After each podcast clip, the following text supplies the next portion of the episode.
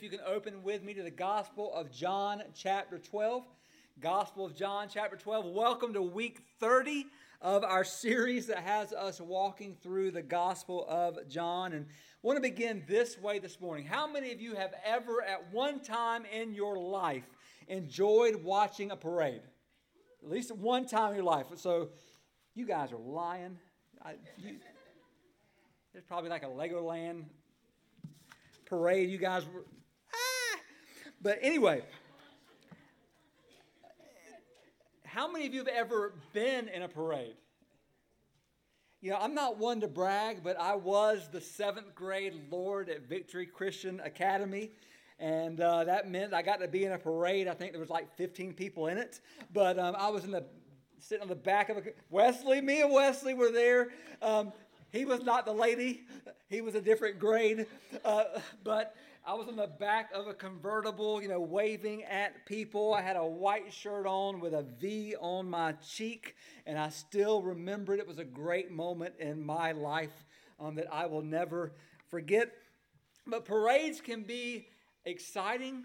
Parades can also be revealing, and I say that um, to say this. I remember many, many years ago, so Morgan's now twenty-one. When she was around four years old, we took her to Disney, and we waited all day, and we were waiting for the, the night Christmas parade, and uh, it was waited for it, and it was fantastic. And I had her on my shoulders. Music was playing. They were walking down the street. They were singing, doing all of their things. I was probably singing along with them, and of course, the princesses started coming. And I saw them, and I felt the need to call out every princess, even though she had a better, Morgan had a better vantage point than I did. I felt the need to call out every princess um, to her so she would know who was coming. So here comes Snow White, here comes Cinderella, here comes Aurora, here comes Jasmine and Ariel and Belle. And I'm doing this, and when I said the last name, I looked at Misty, and I said, with horror on my face, "What have I become?" Like, what have I become? This was not my plan for my life. What in the world? And the revelation in that moment was this: kids change you. I mean, kids just change you. I mean, it was it was crazy. And the revelation that we come to, to in today's text is not who had Jesus become. The, the revelation is who he was, who he is, who he forever will be, and the revealed path that he chose to come on, the path that he chose to take, the road less traveled. When I think about that picture of Jesus and who he is, was, forever will be, I, I thought about a quote that I once heard. It was an anonymous quote, but I'm going to show you on the screen.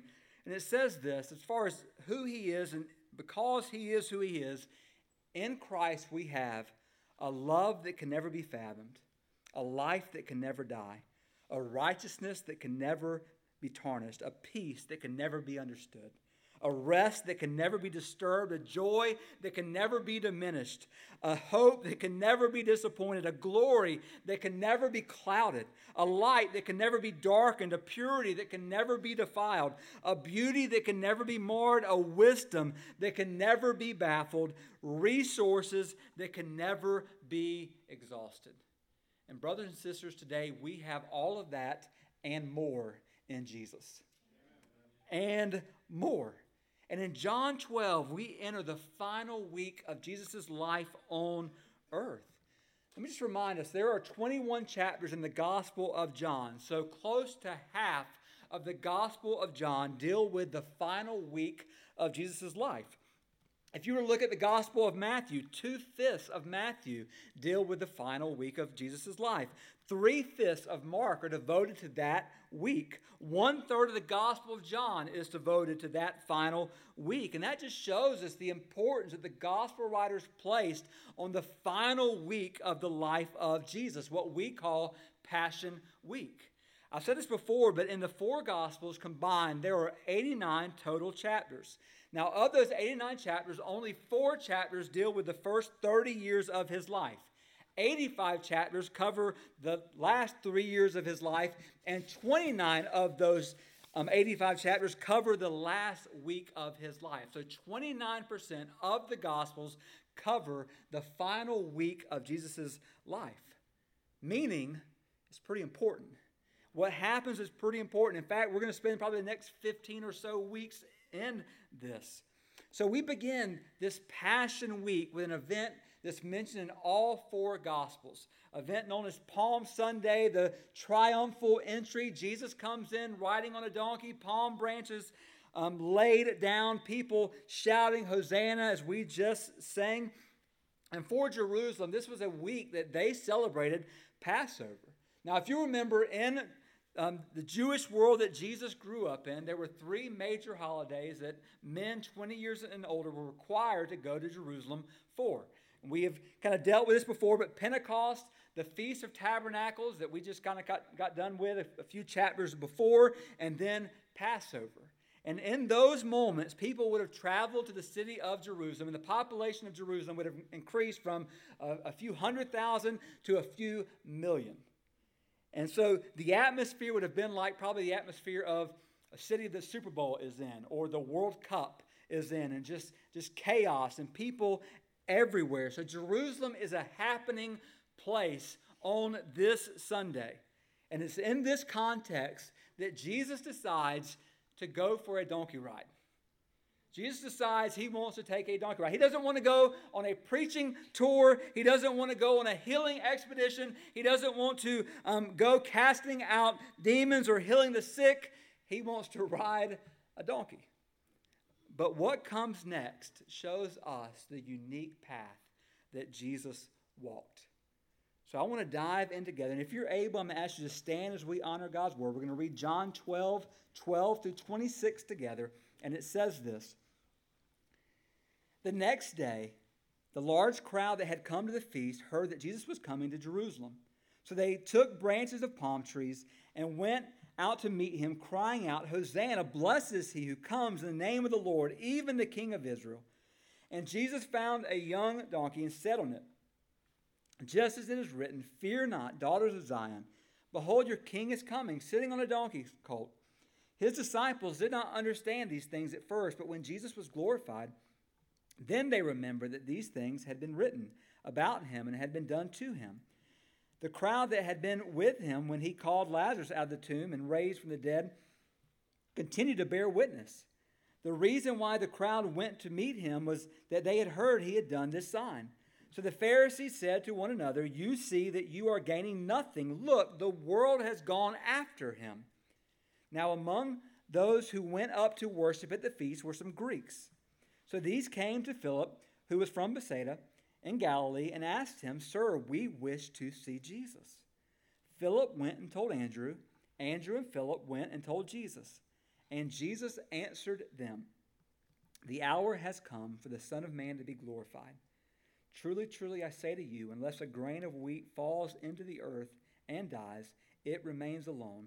But if it dies, it bears much fruit. Whoever loves his life loses it, and whoever hates his life in this world will keep it for eternal life. If anyone serves me, he must follow me, and where I am, there will my servant be also. If anyone serves me, the Father will honor him. Let's pray. Father, we just thank you for this, your word. God, we ask that you speak, showing us, Jesus, the, the road that you traveled, but also, Lord, in a sense, the world that you call us to travel. We just pray that you would show us wonderful things from your word. Speak, oh God, in Jesus' name, amen, and you may be seated. So for just a moment or two, I want us to kind of take our attention away from Jesus and what's happening, and I want us to, for a moment or two, put our attention upon this donkey, of all things. So there, there have been other donkeys with important roles mentioned in Scripture. We have, of course, Balaam's donkey that talked and warned Balaam of danger, and Balaam, of course, responded by beating his donkey. And of course, as a kid, anytime I read that passage in the King James Version, I got in trouble because I laughed a whole lot. Um, we also know that the, the, about the donkey that carried Mary and the unborn Christ to Bethlehem, and later that donkey carried them to Egypt. And now, the, this Palm Sunday, a donkey waited to be untied so that Jesus could ride this donkey into Egypt. Jerusalem. Let me just say for the record, this is the luckiest donkey in the world, to have the Son of God on its back while fulfilling the prophecy of the Old Testament that pointed to this very moment. And I did a little, the, the time I did have this week, I did a little um, donkey research and found some interesting donkey discoveries about these creatures, so you're welcome. And here's a few things I found. Number one, most donkeys live to be between thirty and forty years of, of age, and some live to be even up to sixty years. Um, se- second, a donkey's favorite pastime is actually not eating. I thought it might be, but it's actually um, rolling around in the dirt and the mud. It's what they enjoy doing. Um, donkeys have long ears, as we know, but the question is, why? Do we know why donkeys have long ears? Donkeys have long ears, number one, to keep them cool. So the longer ears are like donkey radiators. Um, they keep their entire body cool, but also donkeys have long ears that help them to hear, get this, up to sixty miles away. I, I didn't believe it either. But it is true. They can hear other donkeys from up, up to sixty miles away. Then, the most bizarre fact I discovered came from the London Times, where they reported that more people are killed annually by donkeys than in airplane crashes. So whatever you do, don't ride a donkey. It's just the facts. Just stating facts, just here to help you out. But here's, here's the reality of what we come to today. Jesus entered Jerusalem at the time of the Passover riding a donkey because he came to present himself as the king. Yet, he came riding on a donkey, but he would be killed as a lamb. Everyone expected Jesus to come and to liberate Israel from the Roman rule and from oppression. Everyone expected Jesus to free Israel from the bondage they were in. Everyone expected Jesus to use his power, maybe even wield a sword and give them freedom. Everyone expected a Messiah who would meet their expectations. But let me say this, Jesus is not the Messiah we expect. He's the Messiah we need. Let me say it again. He's not the Messiah we expect. He's the Messiah we need. Jesus came to fall on the sword, not bear the sword. He came to give up his life. He came to liberate the fallen world that we are in from the foreign rule of sin and death, thereby giving us true, lasting, eternal peace with God. Peace with God that lasts forever. So I want to lay before us this morning three parts of this road less traveled, showing the path that Jesus would take for us. The first is this: Jesus traveled the road of humility. He traveled the road of humility. In verse twelve, we read, "The next day, the large crowd that had come to the feast heard that Jesus was coming to Jerusalem." And then verses fourteen and fifteen, "Jesus found a young donkey, sat on it, just as it is written, 'Fear not, daughter of Zion, behold, your king is coming, sitting on a donkey's colt.'" So Jesus once again drew a crowd to him. And the more people that crowded around, around him, the, the more opinions there were of him. And let's be honest, everyone has an opinion about Jesus. Do you remember in the Gospel of Matthew when Jesus and his disciples entered Caesarea Philippi? And Jesus asked his disciples, "Who do everyone say that I am?" And the disciples began to tell him very clearly because, of course, the opinions were out there. "Some say you're John the Baptist. Others say you're Elijah. Some say Jeremiah. Some say you're one of the prophets." Those were all opinions about who Jesus was. John, in, in this gospel, shares a few more opinions that people had. In, in John nine, for example, some were saying that Jesus wasn't from God because he did not observe or keep the Sabbath. Can you imagine saying that, that God wasn't from God? That's what they were saying. In John ten, another group said that he had a demon and was mad. Now let me ask you a question. Of all these opinions that I just rattled off, were any of them accurate? I mean, not really. The closest was that he was a prophet, but we know that he was much more than that, much more than a prophet. So there was a myriad of opinions surrounding him. But notice what John does here. He twice quotes scripture from the Old Testament. The first time, he quotes Psalm one eighteen. When Jesus comes into Jerusalem riding a donkey, the people are saying, Hosanna, blessed is he who comes in the name of the Lord. And it goes on to say, he's the king. Blessed is he, Hosanna. In the Old Testament, the word Hosanna meant, save us, please. Save us, please. Please save us.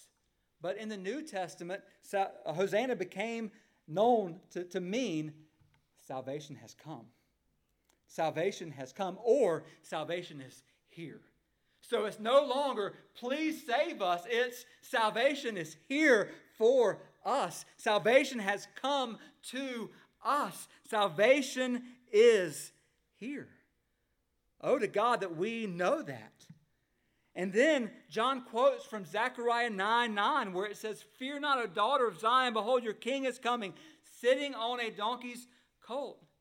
So whatever opinion people had of Jesus, here's what Scripture says about him. And here's why I'm bringing this up. The reason I'm bringing this up is because who Scripture says that Jesus is, is more reliable than who you think he is. Let me say it again. Who Scripture says he is, is more reliable than who you think he is. God's revelation is way more reliable than any person's estimation of Jesus. And here's what Scripture tells us. There is a king. He is coming. And when he comes, he'll be riding a donkey. Therefore, Jesus asked for a donkey because he wanted to present himself to the people as the king. By the way, the kings often rode donkeys in times of peace. When a king was going to issue a peace treaty, the king would ride a donkey. It was considered an animal of peace. Now, when a king would wage war, he would ride a war horse. Now, some of you maybe in your minds right now are going, well, I love that Jesus riding a, a animal of peace. He's just so peaceful. But understand this. Also read Revelation nineteen, because when he comes again, and he is coming again, he will be riding a war horse.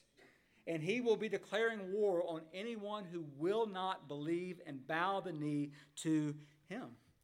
And he will be coming in that way.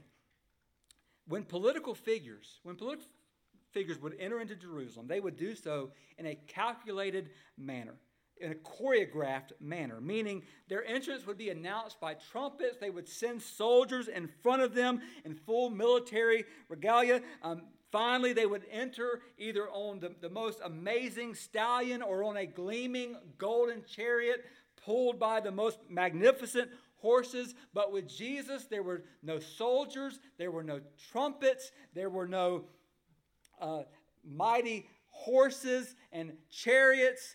Instead, he chose a donkey. Why? To show his humility. This, that salvation that he would come to secure would be secured through meekness. He doesn't come to destroy other nations. He comes to proclaim peace to all nations. It's the picture of his coming.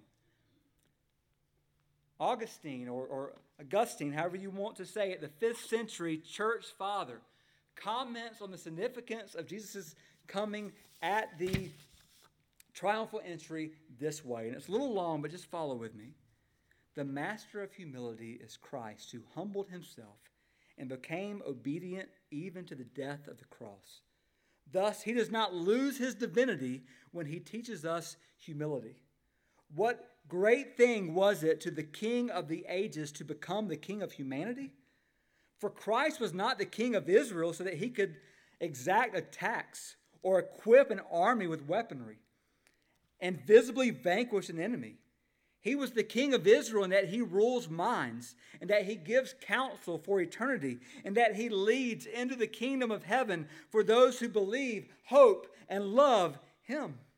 It is a condescension, not an advancement, for one who is the Son of God, equal to the Father, the Word through whom all things were made, to become King of Israel. And then hear, hear what he says. It is an indication of pity, not an increase in power. When Jesus came, he did not increase in power. It was a picture of pity, that he had on us. He pitied us. Because of the fallen, sinful condition we were in, so therefore in humility he came to us and for us. What humility? What humility? Then secondly, Jesus traveled the road to glory. He traveled the road to glory. We read in verse twenty, now among those were some Greeks. And so these came to Philip. Now we don't know why, other than the fact that Philip was a Greek name. So they came to Philip and they asked him, "Sir, we wish to see Jesus. We want to see Jesus." And so what does Philip do? It says Philip went and told Andrew. Now, why? Why, why wouldn't Philip just go, "Well, come on, I'll take you to Jesus"? Why would Philip go to Andrew? And here's what we know. Every time Andrew appears in, in the Gospels, what's Andrew doing? He's always bringing someone to Jesus.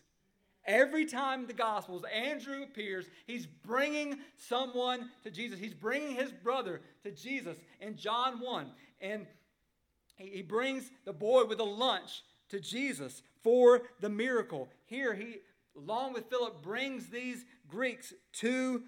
Jesus. And then it says, Andrew and Philip went and told Jesus, and Jesus answered them, "The hour has come for the Son of Man to be glorified." It's fascinating that at the beginning of Jesus' life, wise men from the east come looking for Jesus. It's also significant that toward the end of Jesus' life on earth, wise men from the west now come looking for him. It's almost as if they bookend his entire life. And, and their request was, don't miss it, we wish to see Jesus. In the earlier days of, of England and early, early days of America, many pulpits would have this phrase from this verse basically engraved in every pulpit: "Sirs, we would see Jesus." And it was a reminder for every pastor that entered every pulpit with those words on them, that we are to always and only give people Jesus. Always and only, meaning this: people aren't starving for more of my opinions. So therefore, I don't give people my opinions. People aren't starving For, or they are starving for what they want to hear, but I don't give them what they want to hear. I don't give them fluff. I don't give anything short of the gospel of Jesus Christ. Sir, we wish to see Jesus.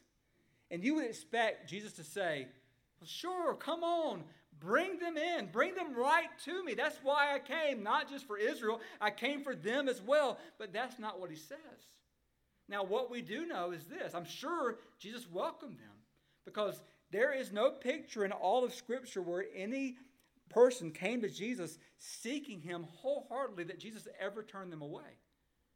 But here in this moment, John records that Jesus says something quite different. In this moment, Jesus begins to talk about his glory, his hour, meaning he begins to talk about the cross. And think about this. It's at this moment that we need to understand what his hour was and what his hour was, was for. And first, you know, throughout the Gospel of John, Jesus' hour always referred to his hour of death. It's mentioned ten times in the Gospel of John that way, that Jesus, his hour was his death. Yet up to this time, anytime that we see this picture, when it says his hour, we are told his hour had not yet come. Every time his hour had not yet come, not yet come, not yet come. But now when the Gentile world begins to hear, begins to see, and begins to believe, Jesus said that his hour of death has now come. Why? Well, that leads us to the four. Because Jesus did not just come to lay down his life for the Jews. He came to lay down his life for the world. And so the second the world begins to pay attention, the world begins to believe and see, Jesus says, "My hour has now come." The purpose of the cross was the salvation of the world, which was also for the glory of God. You understand, we are saved, brothers and sisters, by the grace of God, or by grace alone, excuse me, through faith alone, in Christ alone, to the glory of God alone. If you think your salvation is going to bring glory to you, you are missing the point of your salvation. Your salvation, God saved you for His glory. For His glory in the world of saving sinners, of which we are those. Amazing grace, how sweet the sound that saved a wretch like me. Oh, the beauty of that salvation. It's all for the glory of God. And just remember, most kings would enter into their, their cities in the midst of their parades, and they would go to their castles, and they would sit on their thrones, and they would make decisions that best affected them. Meaning they would think mostly about themselves. Jesus instead enters His city and instead takes His place on a cross because He was thinking about us. He was thinking about us. Yet through the cross came a crown, which leads us to number three. Jesus traveled the road of agony. He traveled the road of, of agony. And follow with me here. Look at verse twenty-four.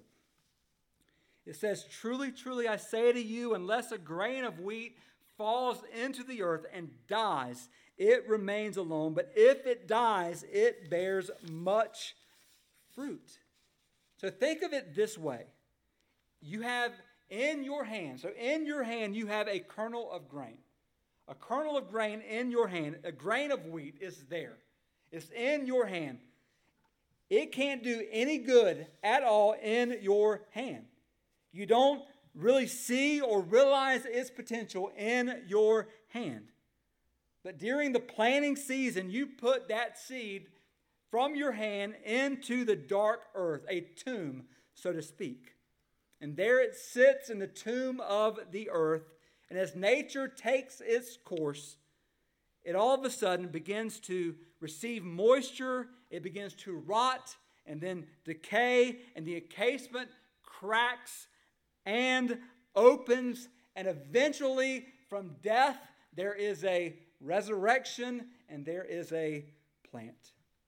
And that plant brings forth much fruit. I read one source this week that said a good seed of grain contains the potential of a million similar offspring.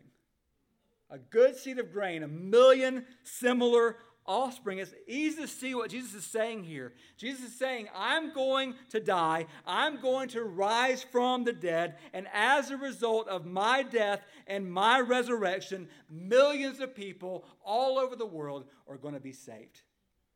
To which we better say amen, because that includes us. That's the only reason we have the gospel. That's the only reason we have salvation. It's the only reason we have hope. And don't miss it here.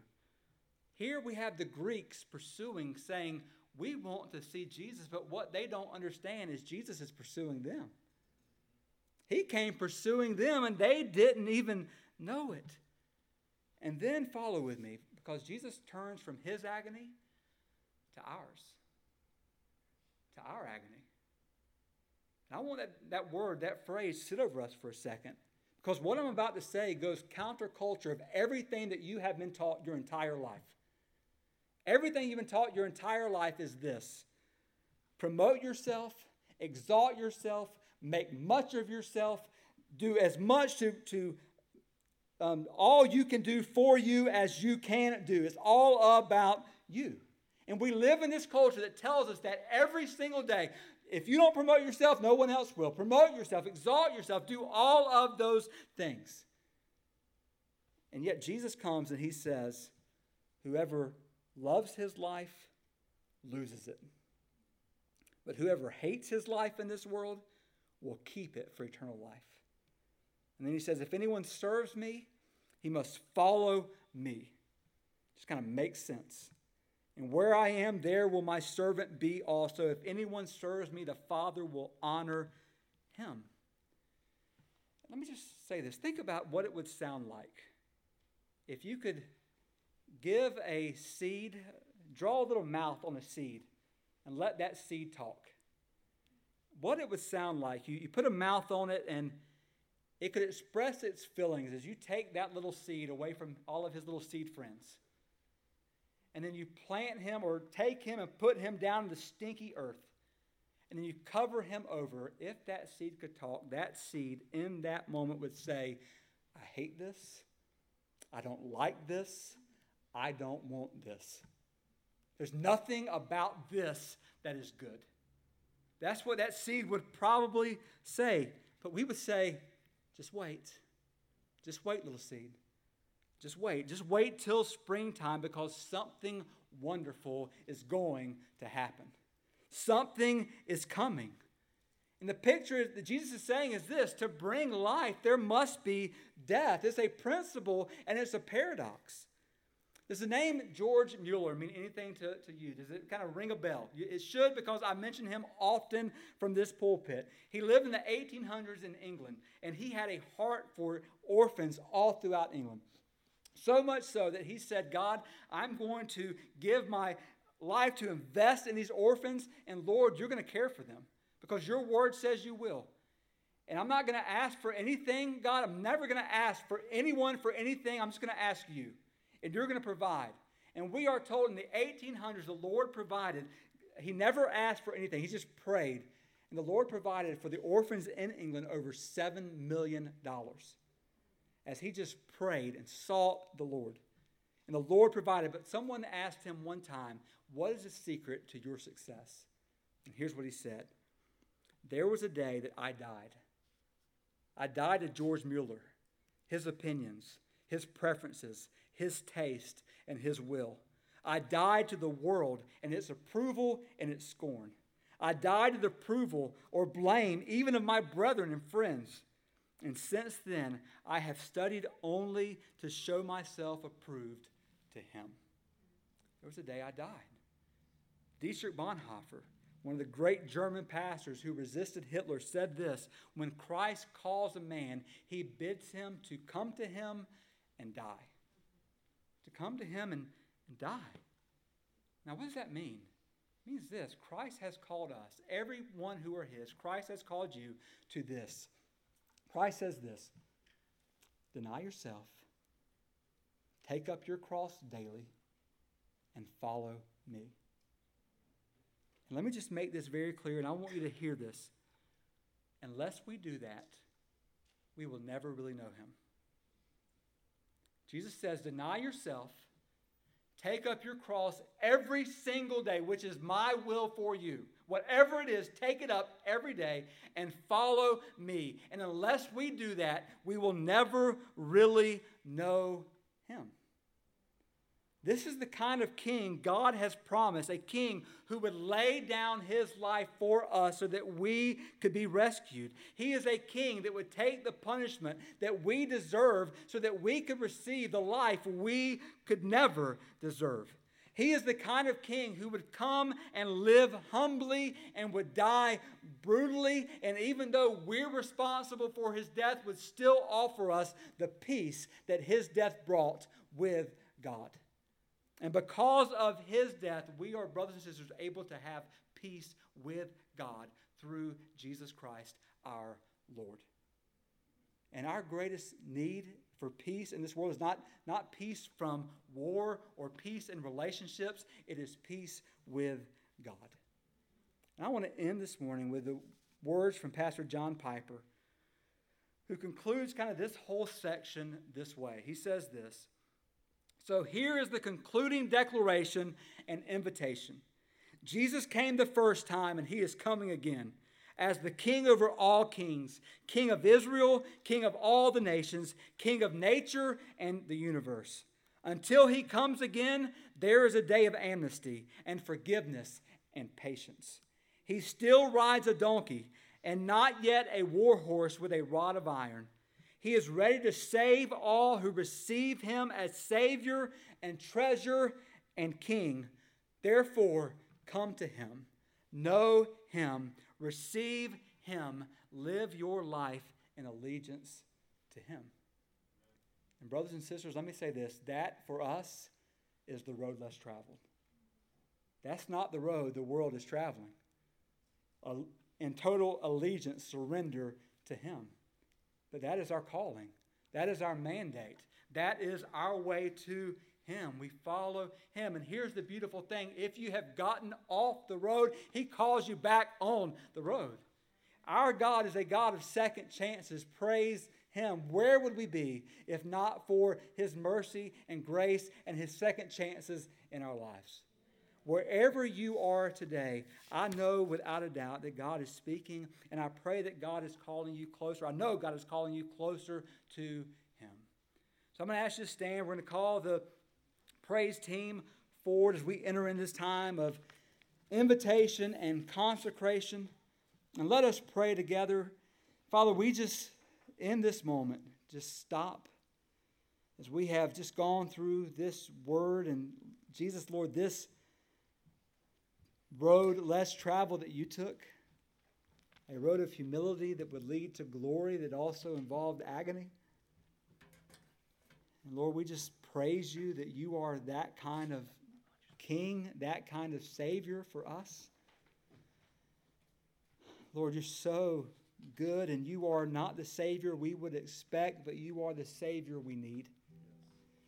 Lord, we thank you that you sent us the savior we needed.